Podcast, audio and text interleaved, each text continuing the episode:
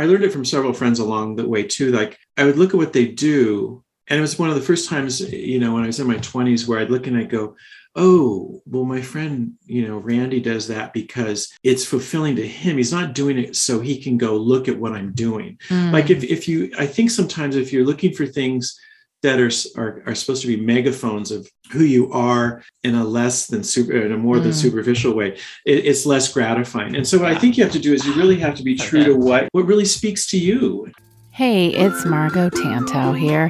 Welcome to Windowsill Chats, a podcast for creatives and the creatively curious. I am so glad you're here.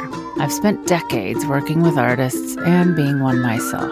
I've spent time in the trenches, figuring out the best way to get something made, how to put oneself out there, how to get your work noticed, and pull yourself up and face the next challenge. Windowsill Chats brings you creativity from a global perspective, as I talk in depth to friends I've met along the way. I'm here to bring their stories to you as well as a few of my own and see if there's anything you can pull out for yourself. Maybe a laugh, something you can relate to, and definitely a little bit more community for your quiet corner. So grab a cup of tea or coffee or a glass of wine and join me over in my sunny windowsill. Yes, I need your trouble. Like I need a friend. Won't you come and see?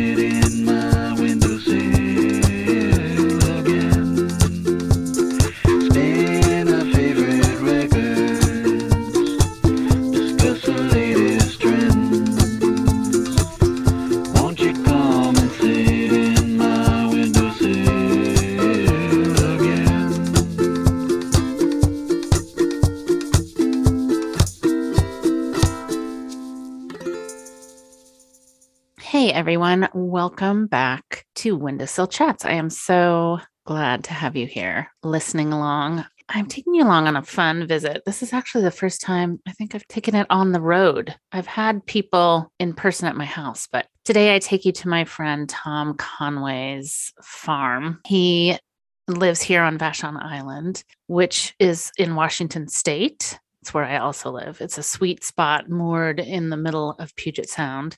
And as Tom says, it's home to the quirky, the kind, and the unabashedly laid back. A stunning ferry ride from West Seattle or Tacoma, Vashon Island is just inconvenient enough to deter the impatient and cultivate the eccentric.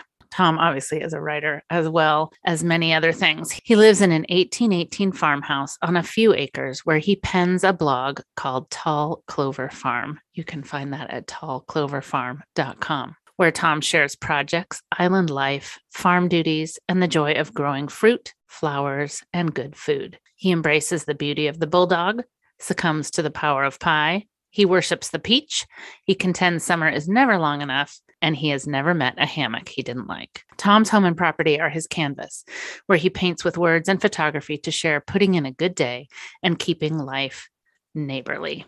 Tom and I had a great conversation in a little sunny breakfast nook off of his kitchen, and it just sort of sets the stage for a wonderful conversation between two good friends. You can hear his chair creaking and my hands rustling papers and the dog bark and the phone ring and, and just real life, very true to Tom Conway type of things. So I hope you enjoy. Tom's going to be a guest on Windowsill Workshops, August twenty-seventh. That's Saturday. So look out for that if you're interested. And it's really cool because we talk a lot about his house. And if you visit the blog, you can see it in the About section. And I'll have that in the show notes too. Enough about that. Here is a conversation between two wonderful friends. Hello, Tom Conway. Thanks for having me in your kitchen. Hey, Margot Tantau. I am, I've been wanting to do this for a long time. We've been talking about this for a long time. Just a little uh, Windowsill Chats trivia. Tom's house is where all the Windowsill Chats pictures were taken. Woo-hoo. I know. So again, I'm just really happy to be here because you're one of my favorite people on the planet. And I love your creativity and how it just, it's everywhere. And it's just so you. I just think you're unapologetically you, and I love that. Well, and if I if I may um, uh, if I may interject really quick for anybody listening, Margot is the most generous. She compl- her compliments are very earnest and genuine, but very generous, because she is unflap- she's unflappable that we're sitting on a table crammed with papers and my stuff. I should and take I said, a picture. It's no, no, no. it, it's uh, it's one of those things where um, I said, you know, my my house is a mess, and she goes, oh, that's what that's what makes it so great. And I go, oh, good. I really, I mean, you know what? We I feel like, especially with social media and everything, it's we feel like we should be a certain way, and I get so tired of that. And I think the older we get, I don't know, hopefully we lose some of the, the reasoning around needing to do that. But like when I walked up to Tom's house today, the honeysuckle is bursting out. The roses are gorgeous. It's just, and he, he was saying, oh my gosh, it's, it's so kind of overgrown. And to me, it just looks awesome. So anyway, yeah. Enough of the, you know, thank you, Miss Glass Half Full. Most appreciated. So I was, I don't know if I was first introduced. So Tom lives on Vashon. We both live on this um, magical island. But to me, I would see Tom walking his um, fabulous bulldog across the street, and people go, oh, there's Tom. You need to meet Tom. You need to meet Tom. And and I agreed. And finally, finally we did meet, and, you know, just sort of love at first sight, one of those things. But you, I just want to tell people a little bit about how you got here, how you created this life that you have, where it's not like, oh, I don't have to work or anything like that. You work hard for what you have, but you've also, you don't, I don't feel like you compromise really mm-hmm. what you want to do, which I love. That's a really lovely compliment, and one I, I appreciate, because I feel like, I feel like, you know, I I have a good life here. Yeah. You know? I'm not flying off to, you know, Italy every week, but I, you know, but what I, what I'm doing is able to sustain me in this place and this with people I love. So it's great. Yeah. I just, to me, that's perfect. I'm going to start with your blog, because I think sure. it's something that would really, people would find super interesting. So it's called um, tall clover farm dot com. A lot of people think it says something like Tall Lover Farm, but they miss that C. It's like, no, there's nothing, nothing dirty going on here. It's, it's the, oh my God. The, you don't make me burst into song. Uh-huh. Yeah. So it's a tall clover farm dot com. And, um, yeah, I started it in two thousand eight. It was funny because I was working at my little corporate job, and, uh, uh, my boss, uh, uh, he would say, you need to write a blog, you know, um, he, he goes to help. Cause at that time I was still, um, I was commuting from on island over to Bellevue, which is a, uh, the up and coming sort of, you know, high tech area of Seattle. And, uh, and he said, you need to do that for us poor suckers over here in the city. And I said, oh, okay. And I, and he, he finally, you know, uh, hounded me enough to, I said, okay, I'm going to do this. I'm going to do it. And so I started the blog about two thousand eight. I think it was March, because the first entry was about how cold my house was. It's a big, beautiful Victorian, but it, it can be cold. So So what was your premise? Oh, see, even the phone sounds cool. Oh my gosh. That's I'm the last person online with a, with, with a landline. But it, it just sort of fits. So what's your premise? Has it changed, the blog, and, and kind of what's it about?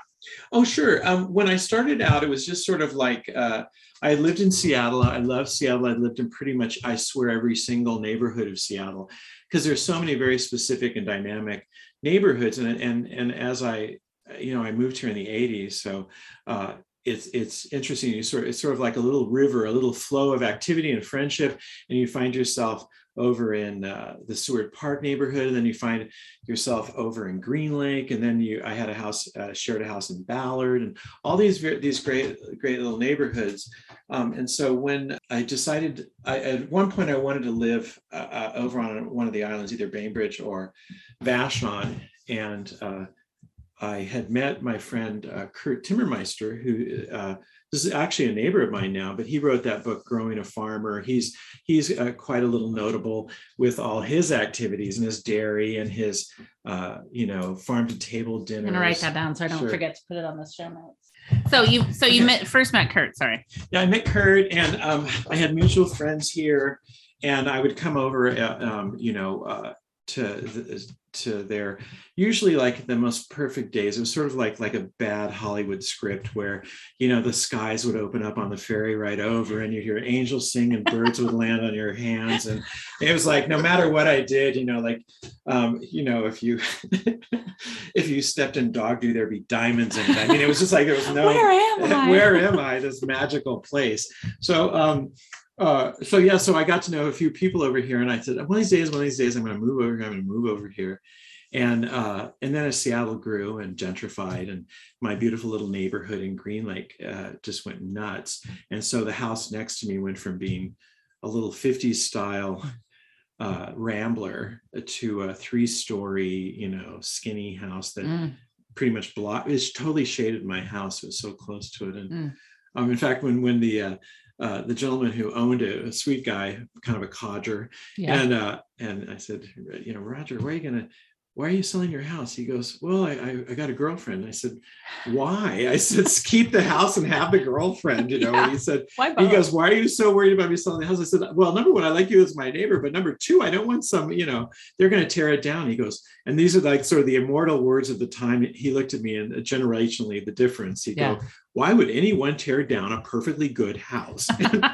Oh, you naive man. And yeah. so within a week of it being sold, it was torn down. Oh, gosh. Yeah. So that was the impetus for me to, to move faster and to move over here. And so I look, you know, I started looking for, um, I wanted, my, my criteria was, I was looking for a house that, you know, I love old houses and I wanted an old house if I could.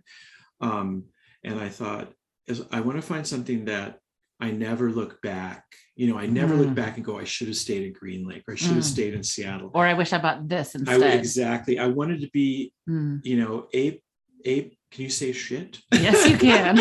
Ape shit crazy over, you know, what I was doing. And, and, and, you know, like it could have been a drippy, leaky roof and I wouldn't have cared, you know, yeah. that it had a real personality to it, or, or it fed my uh, soul in a way that, um, you know, I just beamed when I was in or around it. You know? So. And you definitely got that. I feel like your house, I mean, your house is, I don't want to sound weird, but your, your house is a personality in itself. It really, it, it it's really got a is. Life to it in itself. And that's why, you know, to make, I mean, I can see some people coming in and make, making sweeping changes, but you haven't. And that's one of the things I absolutely love about it. I mean, obviously the things that you need to do to keep it, keep it up, mm-hmm. but you've, you've left its story intact mm-hmm. and just highlighted it, like raised some ceilings and done things like that.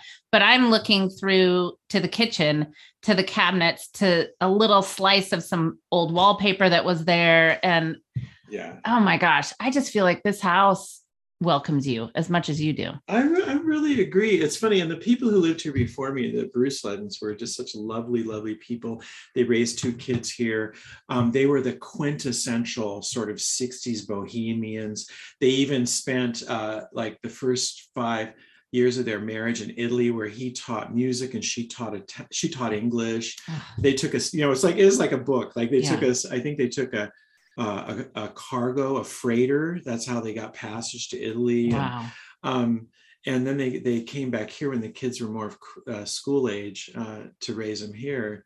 And so, yeah. And so, and we, it is one of those things where I think the house is sort of, uh, the, the personalities of the people who have lived here, they've been imbued in mm-hmm. the house itself in a very weird way. Like my Green Lake house I loved, but it had some weirdo juju in there, man. Mm. I don't know what it was, but people would come in and they would go like, oh, your house is so pretty, but, and I go, yeah, but it feels a little weird, doesn't it? I go, yeah, there's something weird about it. You know, it's like, there was a vibe that was just like, I, you know, I think somebody just sitting in the corner chain smoking for fifty years was still there in the house, yeah. you know. But, this uh, one feels like a But hug. This one has great, you know, they, she said they, you know, they, they were busy in theater and music and they had cast parties here. And the people before that, the, it's known as the Peach Palace, which was, the Doily brothers were this sort of Grateful Dead group on Vashon. You you can't walk. When I when I first bought the house, you I couldn't dig in any direction a foot to two without finding stubby beer bottles. It was like I don't think anybody Stories. Slept here. They just drank the whole time. You know? Well, and you you Tom's a historian and a master gardener and an amazing pie maker, all of which we'll touch on. But you. the history you know about this house, both uh-huh. because you tried and because it came to you, is pretty cool too. So yeah. when was this house, when was your house built? So the the the first part of the house was built uh, as a single, as a single home, uh, eighteen eighty-eight. Wow. And so, um, and, and the island really wasn't settled until about eighteen seventy-three. So it's wow, pretty early. It's really amazing to think they cleared this land because the trees were huge. Yeah. Um, and um, yeah, so that, and then the second part of the house was eighteen ninety-two. I was never sure. And then when I had to take down a couple walls to replaster and rewire and do some plumbing, uh, all the newspapers on the wow. walls were um, the Baptist Missionary Gazette or something. And they were like, Um, from eighteen ninety-two. Oh so gosh. They built that. And they wow. made it a more of a utilitarian structure. Like the upstairs, there are sleeping porches. And I have a, a for sale pamphlet uh, in the nineteen seventeens. And they were talked about, there's a, a upstairs uh, sleeping porches for seasonal workers. Wow. Because so they had a, a working farm. They had here, a working right? farm. Yeah, they were. They had... Uh, Um, it was probably about, I think, sixty acres when it was all said and done. And it was really mixed with uh, livestock. They even grew wheat here, which is unusual wow. nowadays for yeah. uh, this area. And uh, they also had a big, berries were really a big successful crop. In fact, they said their most successful crop was were loganberries. Huh. Yeah. But um and but um uh, what's funny is I'm going to tell you, it will tell you this story about the sort of the power of the blog. Like, I think it's funny how you you start with um, what the, the point of the blog was. And I wasn't quite sure what the point of the blog was. And I thought, well, you know, at first you're sort of doing that stupid thing. Everybody is like, I'm going to monetize this puppy, you know? And right. I was like, okay, I roll a big eye roll here. And, and it sort of started out that way. But then I realized it, it that's not who really who I am on this thing. I just wanted to pay, it to pay for itself, because you have to pay for servers and different software apps and things to, you know, prevent spam. So you have to pay, still you have to spend money to have it. Yeah. And so I put some advertising on. And so it was self-sustaining in that, that regard. But then what happened is you sort of get this lovely community of people, mm-hmm. you know, just like you do with the Windowsill Chats, yeah. where you've never met, but you feel like you really know them, and they're yeah. sort of kindred spirits, or they're there, or they want to learn something from you and you want to learn something from them. And yes. so that was a great part of it. And there was one, uh, I got, I got a comment from someone once saying like, oh, I have, uh, I have a photo book of your house. And I'm thinking like, so a lot of times you get, you get a lot of people sort of, you know, yanking your chain, and, and you just sort of have to wade through it. So I, you know, I'm all, I always try to be as polite as I can. I don't want to just, I don't want to distrust anyone, but you're still a little skeptical. And so I wrote back and I said, how did you, how do you have a book, a photo album of my house? And he said, oh, he's a collector of, uh, of uh, World War One memorabilia, and he bought a full uniform of one of the Danner boys, and they owned the house. And I, oh so I knew gosh. exactly, he was absolutely right on. I, and I was like so excited. I said, "Oh my God, I got to see it! I got to see it." There's a bit of a recluse, you know. Yeah. And he's he's very apprehensive. His wife is ill. He didn't want to get COVID, but in the meantime, he was kind enough to uh, find somebody to scan some of the pictures out of the photo album and see the house in in the teens and the twenties. And you know, there's a Christmas tree set up right where I set it up. You know, I was like getting all weepy about the thing. There were some, and the wonderful pictures of people on the porch where I sit on the porch. Like there was a real continuity of spirit that uh, made the, you know, we just sort of reinforced what a special place it was. And that that's what I mean about, I don't know, the overall feeling of this place. It's just like, it kind of gives back. And mm-hmm. to be able to see those pictures and have your cup of coffee in the morning and imagine those kids with the big hair bows or whatever yes, it was in yeah. the in the teens. And they used to roller skate on the porch. I, one of the women who I met who lived here, they moved here in the twenties after the Danners. Uh, they were the Callaways. And she used to talk about how they would They would, it's a corner, a half wrap porch, and they would take their roller skates, and one girl would go full speed and the other would go full speed, and they'd crash into each other at the corner where they wouldn't see each other on purpose. And I go, man, you guys were, you were, you know, roller derby material. Oh my gosh, I love it. And, and some of you listening might be thinking this elegant, um, totally dialed in, mm. um, oh, to be able to have a house like this, I'd have to, you know, have made my fortune. And it's not really like that. No, I've been working on it for eighteen years. Yeah. And, and because it's just me, it's like I can just work on it at my own pace. And when I get enough money, I mean, I'm not swimming in cash. So it's one of those things like, you know, like I'm the, probably like the rest of you, you're we're working stiffs and I'm trying to, you know, improve it in a in a thoughtful way. Uh, and and being able to afford it yeah. at, at the same time. In fact, um, to to just to uh, punctuate what Margot said, um, there was a woman visiting me from Texas, and she was staying. I have a little Airbnb here, and uh, she was in one of the little out outbuildings, and um, she was so funny when I. She didn't have a car, so I picked her up at the coffee stand and we're driving up and she goes, oh, she goes, look at that place. And I said, yeah. And I'm waiting for like a nice compliment. And she said, how long has it been derelict? What do you say? And I said, I said, oh, no, Barbara. It's, I said, that's where I live. She goes, oh, oh, oh, oh, yes. It looks, it's very nice, you know, and I went, but it was because the house had been, I was working on all the systems and the structures of the house before I did the pretty stuff. I learned that lesson in my last house. Save the pretty stuff for like, yeah. you know, eighteen years later, I finally painted the house and removed the asbestos yeah. siding and exposed the woodwork and, yeah. you know, but at that well, time. Well, I, I, sorry, I interrupted you. No, I, please do. But I think, you know, it's funny because this is turning into a, a whole conversation about the house, which I, hopefully you guys listening are just kind of, we're putting you, we're, we're taking you there and putting you in a, in a good space. But, um, I just had friends come visit. We and I, Tom always has to be, if you come visit, you're going to meet Tom. Cause you know, it's, it's part of the tour, but I when love, they left, when they left, they're like, his house should be in World of Interiors. It's just so, you know, but it's to me, again, it's those places. It's like, and Tom and I always come, um, uh, compare like, who are you following new on Instagram? And it's, we always like those people that kind of show their, what they're doing to their, you know, fallen down house they've discovered. And, and that's to me, what makes any story interesting is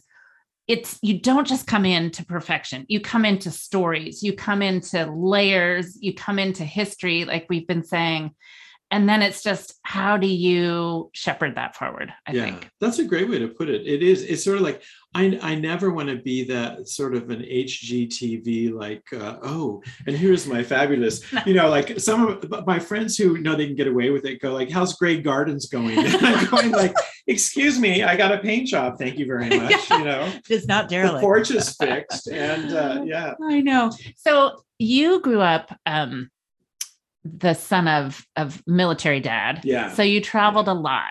A ton. Yeah. yeah. So how do you think that kind of affected who you are today? You know, I, I, uh, I think it's one of those things where my, uh, my later in life, my parents sort of regretted it. They felt bad that we had to move because, you know, they grew up in a little uh, like the Norman Rockwell Midwestern town where everybody knew everyone from grade school till marriage, till death, you know. Mm. So they, I think there was a little bit of guilt there, which was not necessary. They didn't need to be guilty because it's, you know, it's one of those things where when you, that's all you know. And, and I, and everyone reacts a little differently. Like uh, for me, when I was growing up, it would be like, I go like, okay, we're moving. I'm gonna be there for like a year or two at the most. I gotta, I gotta make this happen. I gotta make friends. You know, you know. As a kid, you're going like, I have to be popular, and yeah. I have to. and then, and then it's like, okay, guys, we're moving. We're moving to uh, South Carolina. Okay, bye, bye, Alabama. You know. Yeah. Um, and so I think what it did for me, it was one of those things where I really, I couldn't, I couldn't hope that people would. Uh, uh, catch on, you know, like, the, yeah. like I had it to make it happen. It was up to me to make friends. It was up to me to find fun things to do and to have a great time there and recognize there was a time limit mm. and, uh, and then move on. That's really a fantastically admirable skill, I think. But, but you recognize that it's like, I got to do this or yeah. it's not going to happen. Yeah. And I feel like, you know, I, Tom's the unofficial mayor of Vashon, and that's probably why, because you don't meet a stranger, you know? Yeah, yeah. And I really, that, I, I never I, thought about it, but of course that would be a very good training ground. Yeah, it it definitely was. And it was one of those things too, where it was, a, it was a little, there was a difficulty in it too, because I had to, now that I'm, you know, fabulously mature and totally evolved, um, it, it's not a problem, Same. But there, growing up, and when I got older in my twenties and thirties, I think it was really, it was easy to make friends. And it was, it was, easy to not necessarily, but it was easily, it was easy to not take, to, it was easy to take them for granted because I always was able to just move on to the next, you know, yeah. so to speak, party, uh, mm. you know. So that was a real learning curve to, to yeah. nurture friendships, to keep friendships. And there's one of them. There's one of them. But that's such a good point, because I think I am not the best at reaching. Like if I had a nickel, I use, I sometimes tell people every time I have a conversation with someone in my mind that they don't know I'm actually having with them. But but staying staying a good friend is a very good yeah, trait. And it, it is one of those. And that's what's nice about the place we live, too, because Um, you'll eventually see everybody on the island at least yeah. once within a year. It's true. Post office or grocery store. Exactly. You can, you can, but that, that was one of the, the benefits of, of, you know, it's hard too. Like my brother probably had a very different experience. Right. My sister um, is shyer than I am. And it was hard for her, you know, because, um, you know, she, she's more thoughtful and pensive, you know, and I'm just like, hey, what's up, everybody? Let's get together and do something, you know. But it's good because you, you've kept your blog going. You've, yeah. you've kept, you, you know, you've created this space, which now other people are welcomed into, mm-hmm. not the main part, but the, well, you do welcome everybody. So tell me a little bit about your creative, what you would call your creative pursuits. Oh, yeah. You know, um, I kind of liken myself sort of to a crow, you know, with shi- like shiny things. You know, like, it's like, in fact, we have a we have a uh, secondhand store here, a thrift shop that everyone goes to on the island called Granny's Attic. And I I just got the biggest kick out of this uh, a, about a year ago. I was in there. And the mom and the, the her young son, and I'm thinking like, oh, there's the Tommy, the Tommy prototype right there. And um, it, he, she's going, honey, we have to go. And he goes, I know, Mom, but can I get this? She goes, no, she, you already have enough stuff. We don't need to get anything. So there's, there's sort of doing this negotiation. And then he finally, in exasperation, shrugs his shoulders down, holding this object and goes, but Mom, it's shiny. And I thought, that's exactly me. Like, oh, it's shiny. Let's get it. Um, it, it was perfect. Um, I said, God, I love this kid. I don't know who you are, but man, you're awesome. You just said it for you everybody. Just, exactly. So, um, uh, so what inspires me, like, I think, I think what's great is I learned it from, from several friends along the way too. Like I would look at, I would look at what they do. And it was one of the first times, you know, when I was in my twenties where I'd look and I'd go, oh, well, my friend, you know, Randy does that because it's fulfilling to him. He's not doing it so he can go look at what I'm doing. Mm. Like if if you, I think sometimes if you're looking for things that are, are, are supposed to be megaphones of who you are in a less than super, in a more mm. than superficial way, it, it's less gratifying. And so what yeah. I think you have to do is you really have to be true okay. to what you you um what really speaks to you, not something that, like, I always think things like when people are trying to do it, like it depends on what it is, of course. Like if it's a business, that totally is applicable, but yeah. if it's in your personal life, like stuff that are like trendy, like it's like no no no no right. you don't, you don't need to do anything that's trendy. But you just need to do what what attracts your eye and your heart, you know, right. and and things that maybe are reflective of who and what you are growing up. Like I always loved that my mom baked. I loved that my grandmother was a crazy good baker. And so one time, one day I just said, I want to make a good, you know, good pie. Mm-hmm. And I remember vividly when I, because I took this embarrassing piece of slop to a potluck and I thought, how hard can it be to make a pie? And apparently it's hard. And so I worked, you know, years and years and years, but but I did, I just kept saying, I'm gonna make, one day I'm gonna have it, so I make a really good one. And and you know, now I can say that, but it wasn't like an immediate, I wasn't an overnight pie success. But I took some classes and I, and I, you know, I had friends, I'd ask them what their secrets were. Yeah. And now it's one of those things where that sort of gift of letting yourself learn something new gets to be a gift to other people. Like it's yes. really so wonderful if you can surprise somebody with a pie or they look forward to it. Or when it's peach season, I have a friend of mine.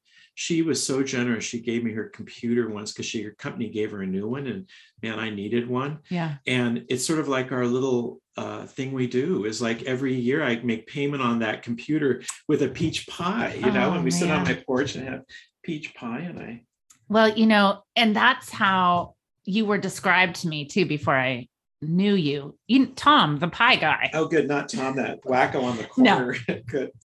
If you've been around for a bit, you know how passionate I am about community and connection among creatives. Being in the creative industry myself for a long time and getting to know many different areas of it, I can personally speak to the challenges that go into building confidence as an artist, managing all the ideas, tasks, and projects as a creative, and feeling alone and isolated when much of your work is done solo.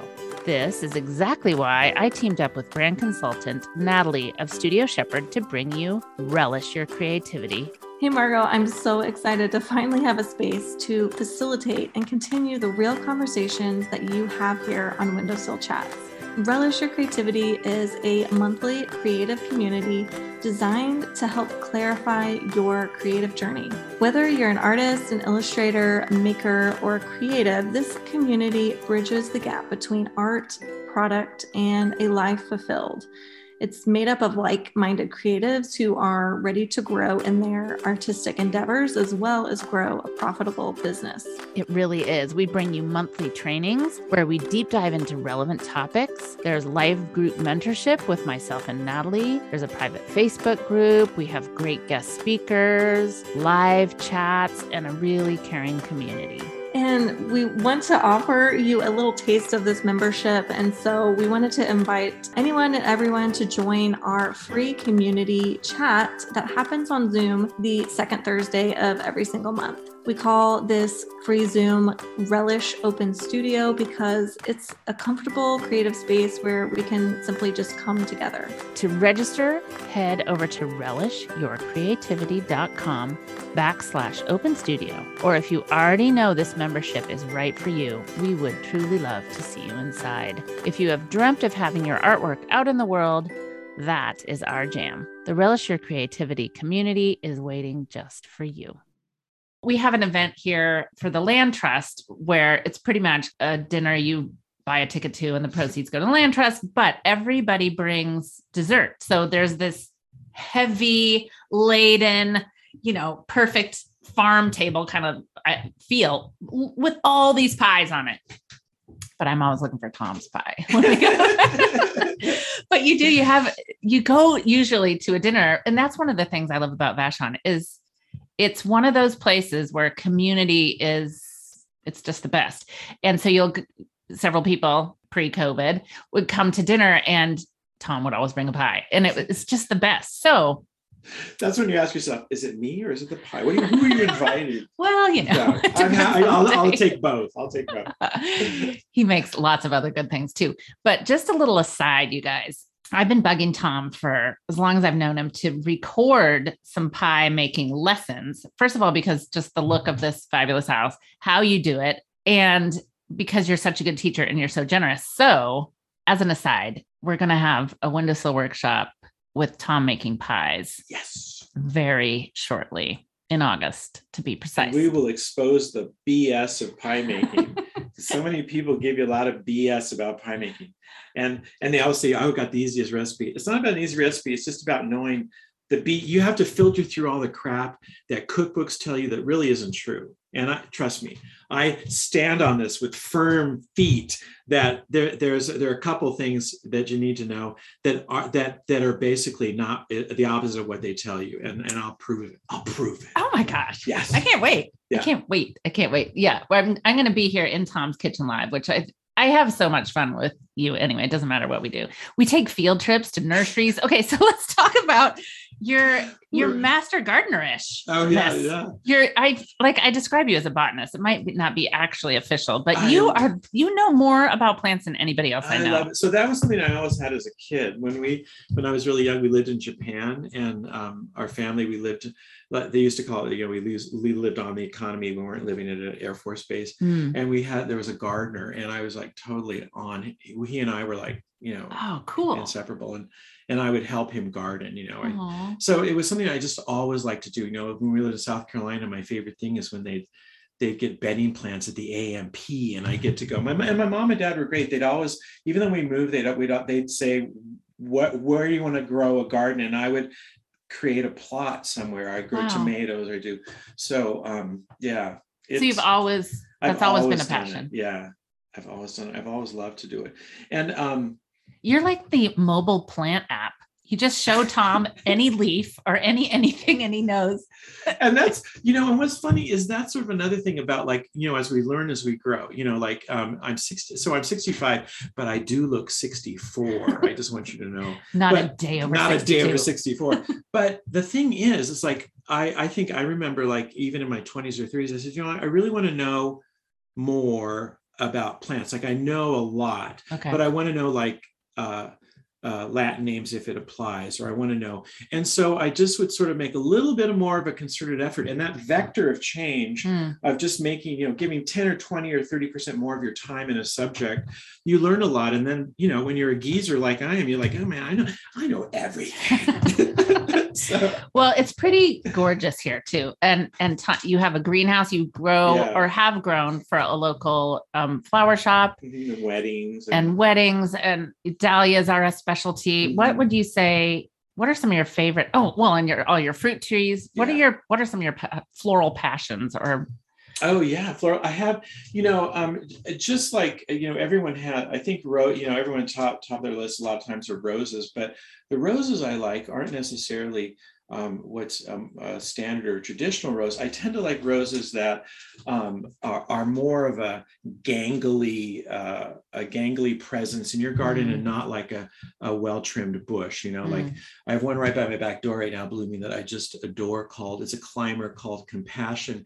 And it, it has like the, my favorite four things. It's a great cutting flower. It has fragrance. It's disease resistant. Mm. And it's a it's a beautiful flower. It has all those things, and um, that's just a you know. Uh, but and then I have another one called Eddie's Jewel, which is basically you're planting a dinosaur. Like this thing is wonderfully wild in a beautiful, dare I say, cult uh, cultivated way. It mm. it um, it has these giant uh, like teacup saucer size single red blooms. It only blooms once a year, but when it does, it's like a mass of red, and it's a great, you know, centerpiece. It's this huge thing that you put it somewhere where you don't get it near your house, you yeah. know? And so I like those things. And there's like, there's one right behind the rose we're looking out the window. It's just a simple Nootka rose. It's a native rose. It's super delicate, light pink, five petals. It doesn't last long, but it's really soft and beautiful. Oh, and then it that. gets beautiful uh, rose hips in the fall. Oh. Uh, So I really like that. I have like old roses I like, like um, uh, uh, Alchemist and um, some other ones that, again, they're just like one-time bloomers, but they're just big old bonf-de-bonf roses. Bonf-de-bonf. Bonf, yeah. And I love, um, you know, I love wisteria. You know, I have a lot of that growing that I'm growing on things. And uh, the secret to wisteria is you just plant it somewhere where you can reach it. You know, it won't tear down things if you can reach it. And so I always make it so it's about arm's level or a step yeah. stool. But if you put it up on your roof or in one of those arbors, you'll never control it. Can't get there. Yeah. But um, I like, uh,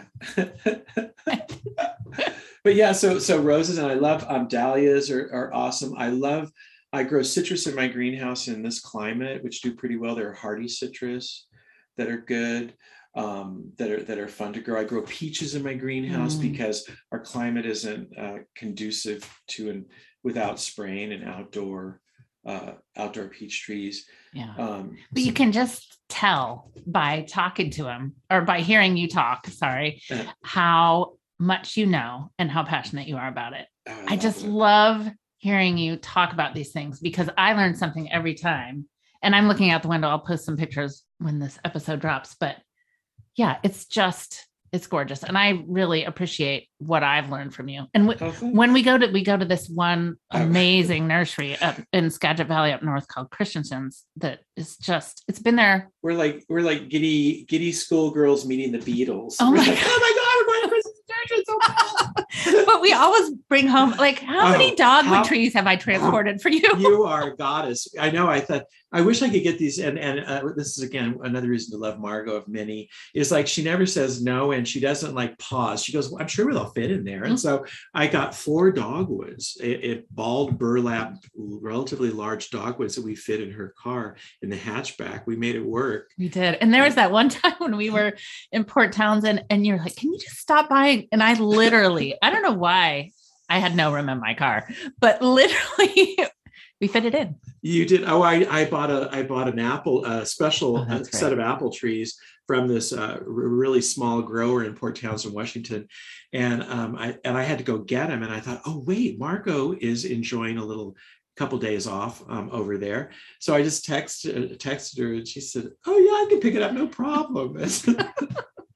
One more thin mint. Yeah. One more thin mint. But you know, growing up in Northern California where I grew up, um, my mom had a dear um, older friend that was, that was like her mom's age. And they used to, uh, that's where I was kind of exposed to these small growers. Cause, mm-hmm. and a lot of them were rhododendron, I remember. And, and Catherine Hinman would take my mom and they would go on these excursions down these driveways. You know, it, I could, it was in the old days where you'd have to, you know, call the, I don't know, Chamber of Commerce of the town and find out who was growing what.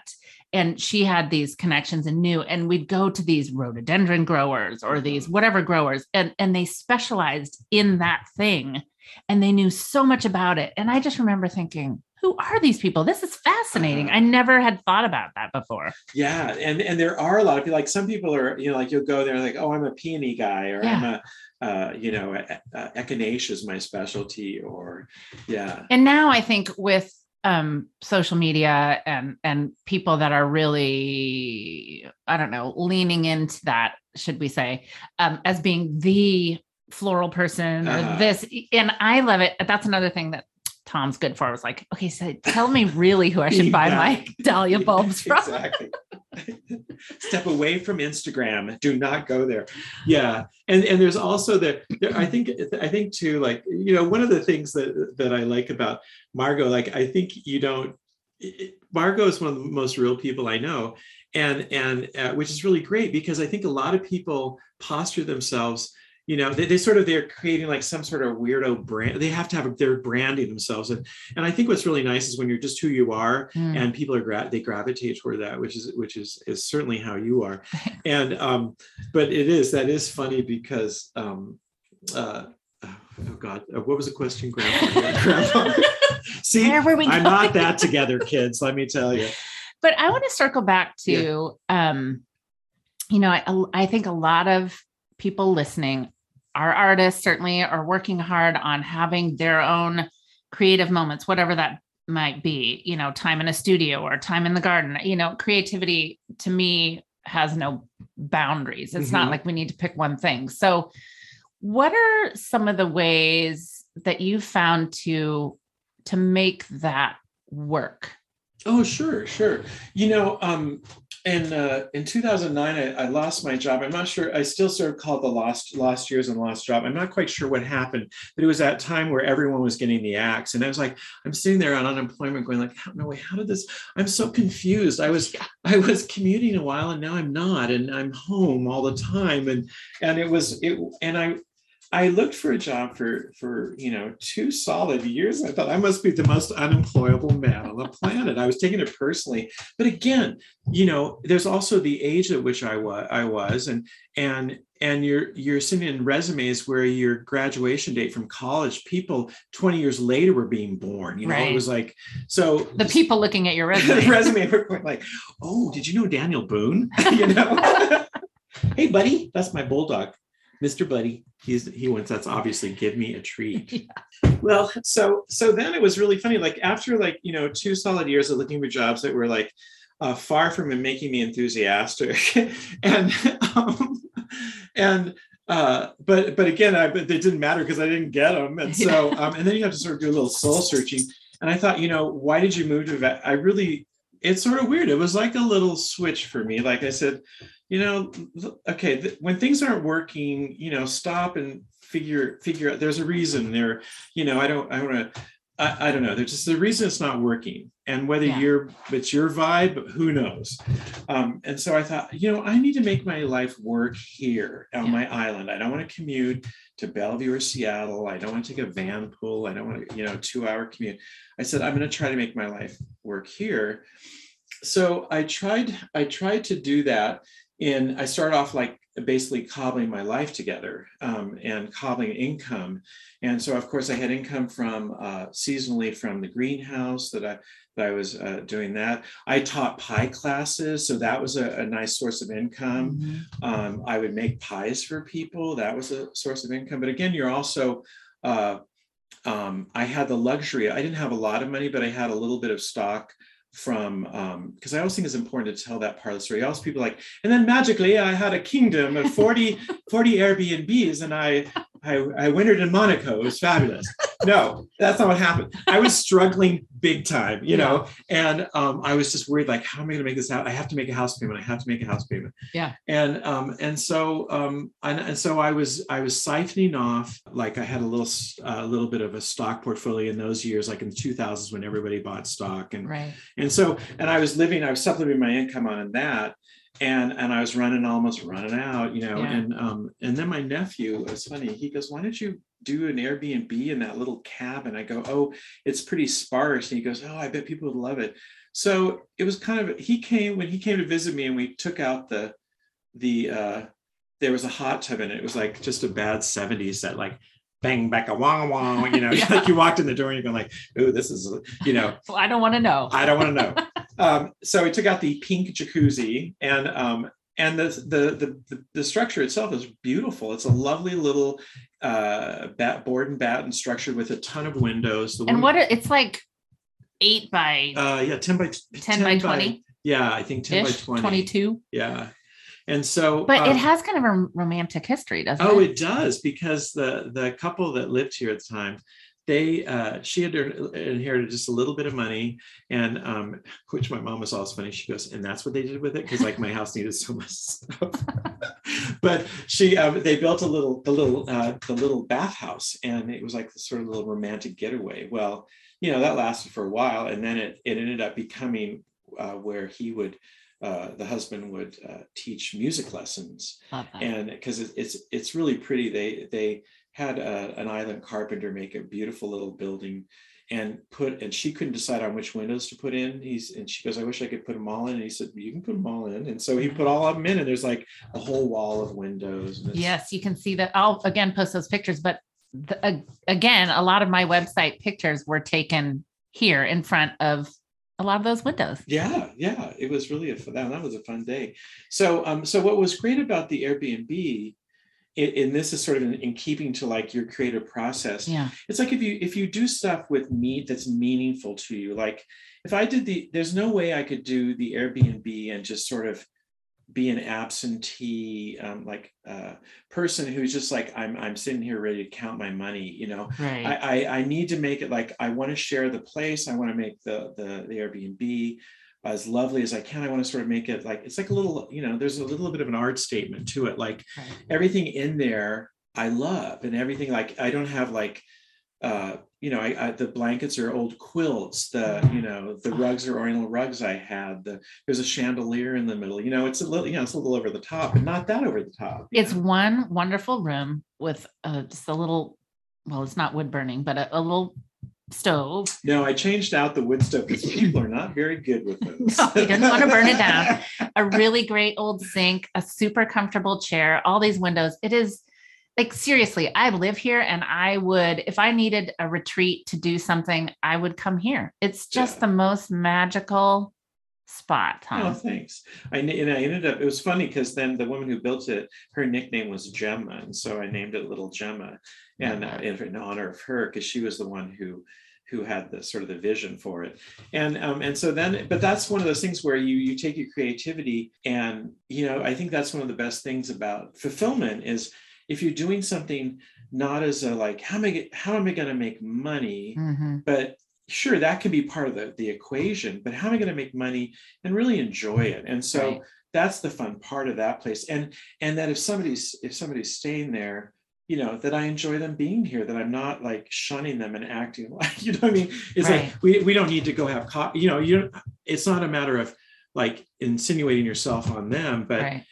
it's, if you're going to do this, you have to have an innate, uh, innate need or nature of, of being welcoming, you know, right. And so that's part of the fun part, and, and putting the art in it.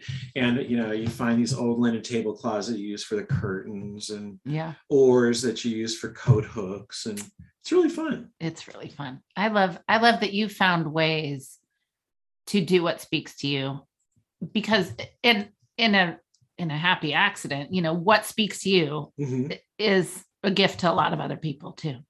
That's that's one of the best parts of it, is like I, I it really is a wonderful reflection too about it makes I, I don't ever I I totally appreciate being here, but what's really nice is like I'm going like people are practically, you know, peeing in their pants because they fed a chicken, and you're going like, okay, you can feed them all the time if you want. You know, it's really the things that they don't get to do are delightful to them.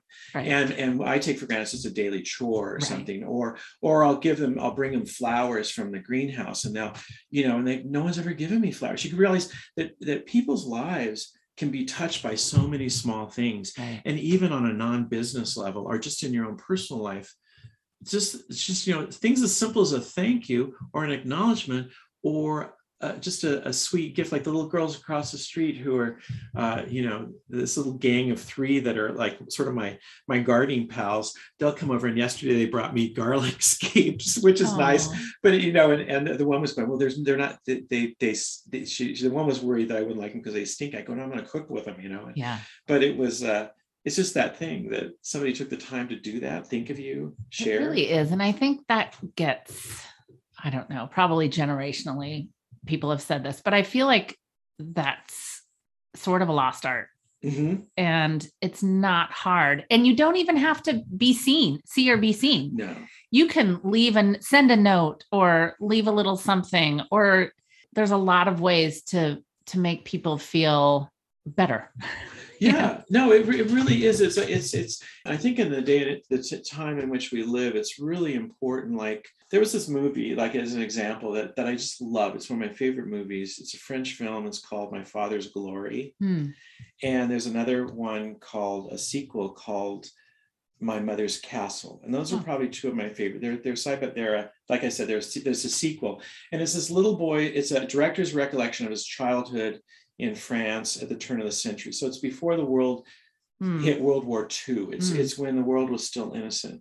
And what I loved about the movie is when you're watching it, there's never any point where anyone's particularly cruel or mean. It's like, mm. like if somebody crosses somebody, they basically talk to each other. And it's sort of, to me, very apparent. I don't know if it is other people, but I love that sort of approach where you talk to somebody, you, you don't already have an opinion and bark at them. And, right. and, um, And I think that that's one of the things that we have to do, if I can get on a little bit of a soapbox, Please. is is you have to always give people sort of the, the luxury of erring on the, on the side of, uh, we don't know their story, we don't know what's going on. Humanness. It's just erring, being human and kind. And it's not that hard, you know. No. I, you know, I think about this a lot, because it, it's just all sorts of stuff has been, we're in some crazy places in the world that we didn't expect would be. And I think to give the grace of listening mm-hmm. and understanding, you never know somebody's story um, or why they might feel a certain way. And certainly we need to stand for our own values strongly, but I think it's so important to listen along yeah. the way, and give, give room to understand what that looks like, and be kind. It's true. And I think um, you'll probably, I'm sure you'll agree, that living on an island, it's a real, uh, you, it's a real, uh, uh, again, another reflection or mirror, because because the person you're screaming at and shaking your fist at is, oh, that's Missus Medeski down the street, and she has bad hearing and sight, and she, she really shouldn't be driving, you know? Yeah. It's like you have you have a connection to that person. Yeah. And I think if we almost even approach it like, I don't know them, but what if that was like my aunt or somebody, right. or what if that was... Right. you know, my neighbor's kid who's just a goofball, you know, or, right. Uh, so yeah, anyway, I digress. That's a good, I, I love that. Well, we could talk forever. Thank you all for listening to our, our ramblings, but I, I know we haven't seen each other in so long. And so we're like, we're like, I feel like, like oh God, these two, are you serious? But one of the, one of the things that Tom is rarely seen without is Buddy the Bulldog. So tell me what it means to embrace the beauty of the bulldog. The beauty of the bulldog. I know. I, I jokingly say that's one of the, yeah, that I love the, I embrace the beauty of the bulldog. Because, you know, it's really great because a, a buddy can be uh, a total uh, a barometer of if you should know somebody or not. Because like the people that come up to you and say like, it's really f- ama- amazing how many people say that's the ugliest dog I've ever seen. And um, I'm thinking like, okay, what do I say to that? That's what Buddy says about you. Um, um, but he's the most charming and wonderful and cute and adorable. He's he's really like having a little bossy old man um, that I, I'm basically his grunt for. Like he like barks, feed me, ooh, take me on a walk, pet he's me. He's the best. So on Vashon Island, we have um, something called the Strawberry Festival because in in the day, Vashon was the premier of grower of strawberries, I think, yeah, in the, the U S Coast, on yeah, the West Coast. Yeah, no, not now, but U S, yeah, but in the thirties, forties. Yeah, because um, uh, uh, one of the farmers, uh, Mister Mukai, he's I think he patented a way to sugar and preserve strawberries in barrels, and they actually had railroad cars that they would barge over and fill with straw barrels of strawberries and send them east. Oh Crazy. My gosh. Yeah. I love that. So see, there's Tom and his history. I love that. Stick um, to the point. No, that, that is the point. So every year, uh, Vashon has no specific city council or anything like that, but we do vote for a mayor every year right around Strawberry Festival. So finally, Buddy is running for mayor.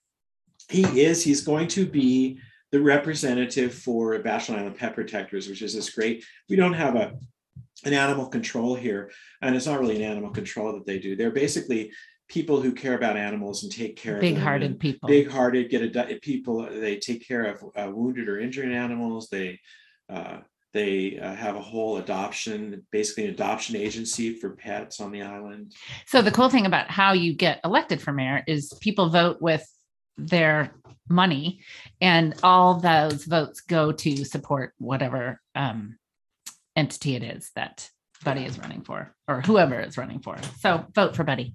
Right. Um, so before I wrap up, I want to know if you have a favorite story about this place that we haven't heard yet.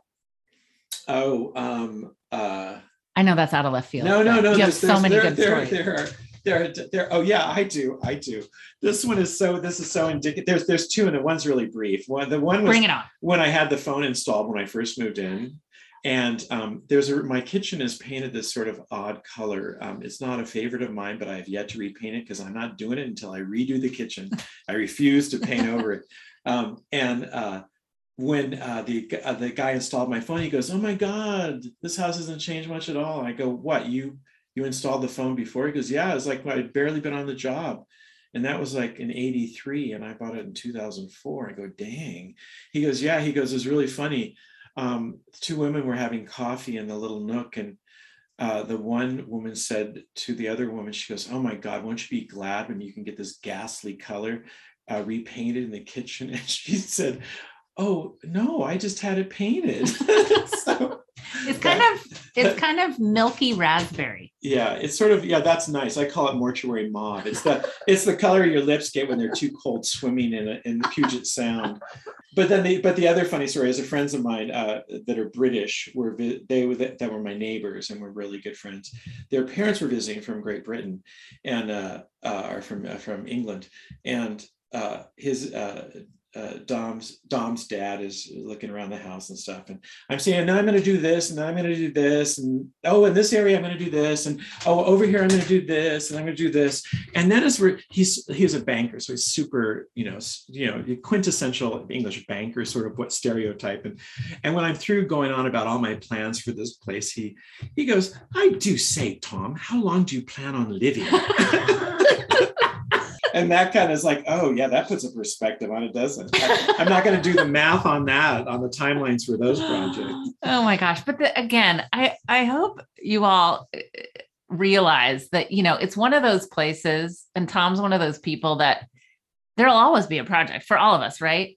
But to, to kind of make it, to, to wrap it into something that you wake up and think, okay, I have a project, but look where I live and yeah. Look who I get to, to talk to today, and look what my project is, mm-hmm. you know, that's pretty awesome. And and if I can, you know, I might want to add one thing to that, that I think uh, is, a, is, a, is a, a good piece of advice, if I can act like a sage now, um, is when I was looking at houses and um, and I felt like things would fall through, or, you know, and they, people, so something better is going to come along and you go, yeah, yeah, yeah. But, but, and then look at something else and it'll fall through. And then this house came up, and it's one of those things where in sort of in, again, making a big life philosophy, but things that you don't think you can get, like it was more than I could afford. And the place had a lot of problems, which was why it was still on the market. Mm. And I thought, you know, well, I'm going to, I wasn't going to take a chance on that. It's one of those things where take a chance, take a chance. Yeah. What do you have to lose? And those times where you go like, take a chance, it really yeah. can pay off. And I wrote a letter, you know, again, I was really fortunate. The people, I wrote him a letter about, I showed him pictures of my old house, what I wanted to do to this house, that really spoke to him. I said, Uh, this is what I can afford. And then they came back and they said, well, this is what we need to get. And, I'm, and I was really lucky because it was a time when a bank would give you any amount of money you asked for in the right. old days.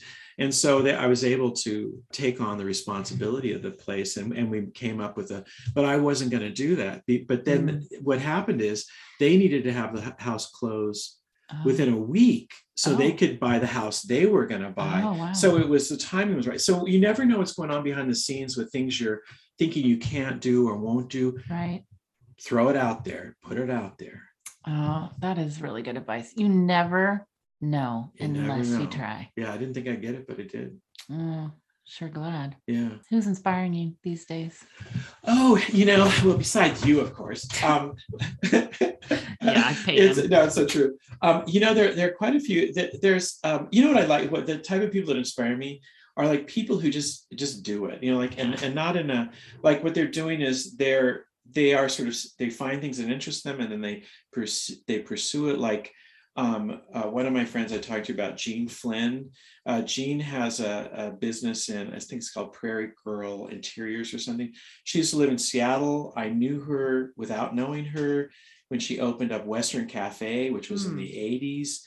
And funny, we met each other again. And then uh, she just opened up a Sunday, like she wanted to have a Sunday market uh, in her little town of Columbia Falls. And uh, she got it together. And so, and what's happening is she has all these people that didn't have an outlet for their creativity, and now they yeah. do. And they're doing really interesting things. Like she makes little hand pies. That's sort of how we connected. We're pie people. Yes. So she makes hand pies. Um, and then there's another guy who goes, oh, I really uh, love to make gelato. And so he made a gelato cart and he's selling gelato. So it's sort of, again, like you have an idea and you go like, yeah, let's give it a shot. And, and she's created something that not only feeds her, but feeds the whole community. It's I allowing other people to try and do and bring their own passions exactly. to it. Yeah. So I really, I love that um, uh, in her. Um, She's really great. You know, I like on my neighbor, Kurt. I, Kurt, I knew Kurt when his place was on, and I can say this unapologetically, and he will agree, it was a complete and utter dump. Mm. It was like he took every every amount of resource he had to buy this ten acre farm that was um, from the Beale greenhouses. That was basically just a, a literally a, a dump, a, a dump. They where the farm dumped all their stuff. He was living in the chicken coop. And now he has one of the most beautiful places on the island where yeah. he restored an eighteen eighties uh, log cabin. He built a cookhouse. I mean, Uh, he, you know, he's written some books. He has these amazing classes. He he took something, and I mean, but he worked. But here's a, here's a great thing that what Kurt always inspired me when he did it was Kurt is one of the most uncanny people at seeing change. Like mm. I, you know, I would beat the horse until it was beyond dead skeletal and, you know, to become compost. But he sees like this ain't working. We're uh, moving on to this. Like uh, I remember when he was selling little tomato plants at Ace Hardware, I thought, God, that's not going to make a house payment. You know, he just kept, yeah. and he finally started making cheese, and then he started yeah. having these uh, dinners at his place. And, yeah. and he always sort of upped the game with what he learned mm. and, and saw other possibilities. So I love that too, because people like that, I mean, we're all built differently, right? So mm-hmm. to get a, to have the influxes of things like you've been talking to us about and Kurt and people, people like, oh, wow, look, it just inspires, right? Mm-hmm. It inspires potentially that next decision. Yeah, it really does. And are you looking at people that that will tell you that, you know, you look and see like, you see somebody like the, your friends, Pie and Mighty, we become friends, you know, on Instagram, but I, I still feel like we're less best buds. And, they, and they're from Minneapolis. And I love how they um, the, the sort of the joy of pie, you know, they yeah. love it. And so I'm inspired by that, you know, and, and, yeah. and they get everybody on board with what they're doing. And you feel like you're, you're, you're kind of, uh, you're talking to a family member, a friend, not a, not a business. Right. You know? Oh, I love that. Oh, thanks, Tom. Thanks for having me over yet again and sharing you and this spot and your passions and Buddy and Little Gemma and all oh. the layers. Oh my gosh. It's, it's so fun. I just, you know, um, you guys, we apologize for being so gushy, but you know, it's really funny when you really enjoy somebody's company so much. It's like, oh yeah, maybe we should make this like an eight hour podcast. People would be People so would interested. Be so interested. Yeah. Whatever, Tom. Move on. Well, August, what did I say? It's the last, it's the twenty-seventh or something. The, the last weekend of August, Tom will be on Windowsill Workshops. Doing pie right. Yeah, I'll show you how to make a really good, how to make pie crust. It's it really isn't that big of a deal. It's I think what that it, stops a lot of people. It really does. Raising and, my hand. And and pretty much all you have to remember is it's just a lot of little things that add up to the the end. It's a sum of its parts. And and again, I really, it's not like I'm blowing you smoke. It's not that hard, and I'll show you why. August twenty-seventh. Woo woo. Thanks, my dear friend. I I adore you, and I am so glad that I know you. Back at you. Before you go, I just want to say a quick thanks for tuning in. I hope you found something useful to take away and something to make you think. For those of you listening in on Spotify, and I know there are many, you now have the cool option to show your love for Windowsill Chats quickly and easily. From the show page in the Spotify app, you can simply tap to rate it one to five stars. And of course, I'll really appreciate it too if you leave a review wherever you might be listening. See you next week, lovelies, and I hope it's a creative one.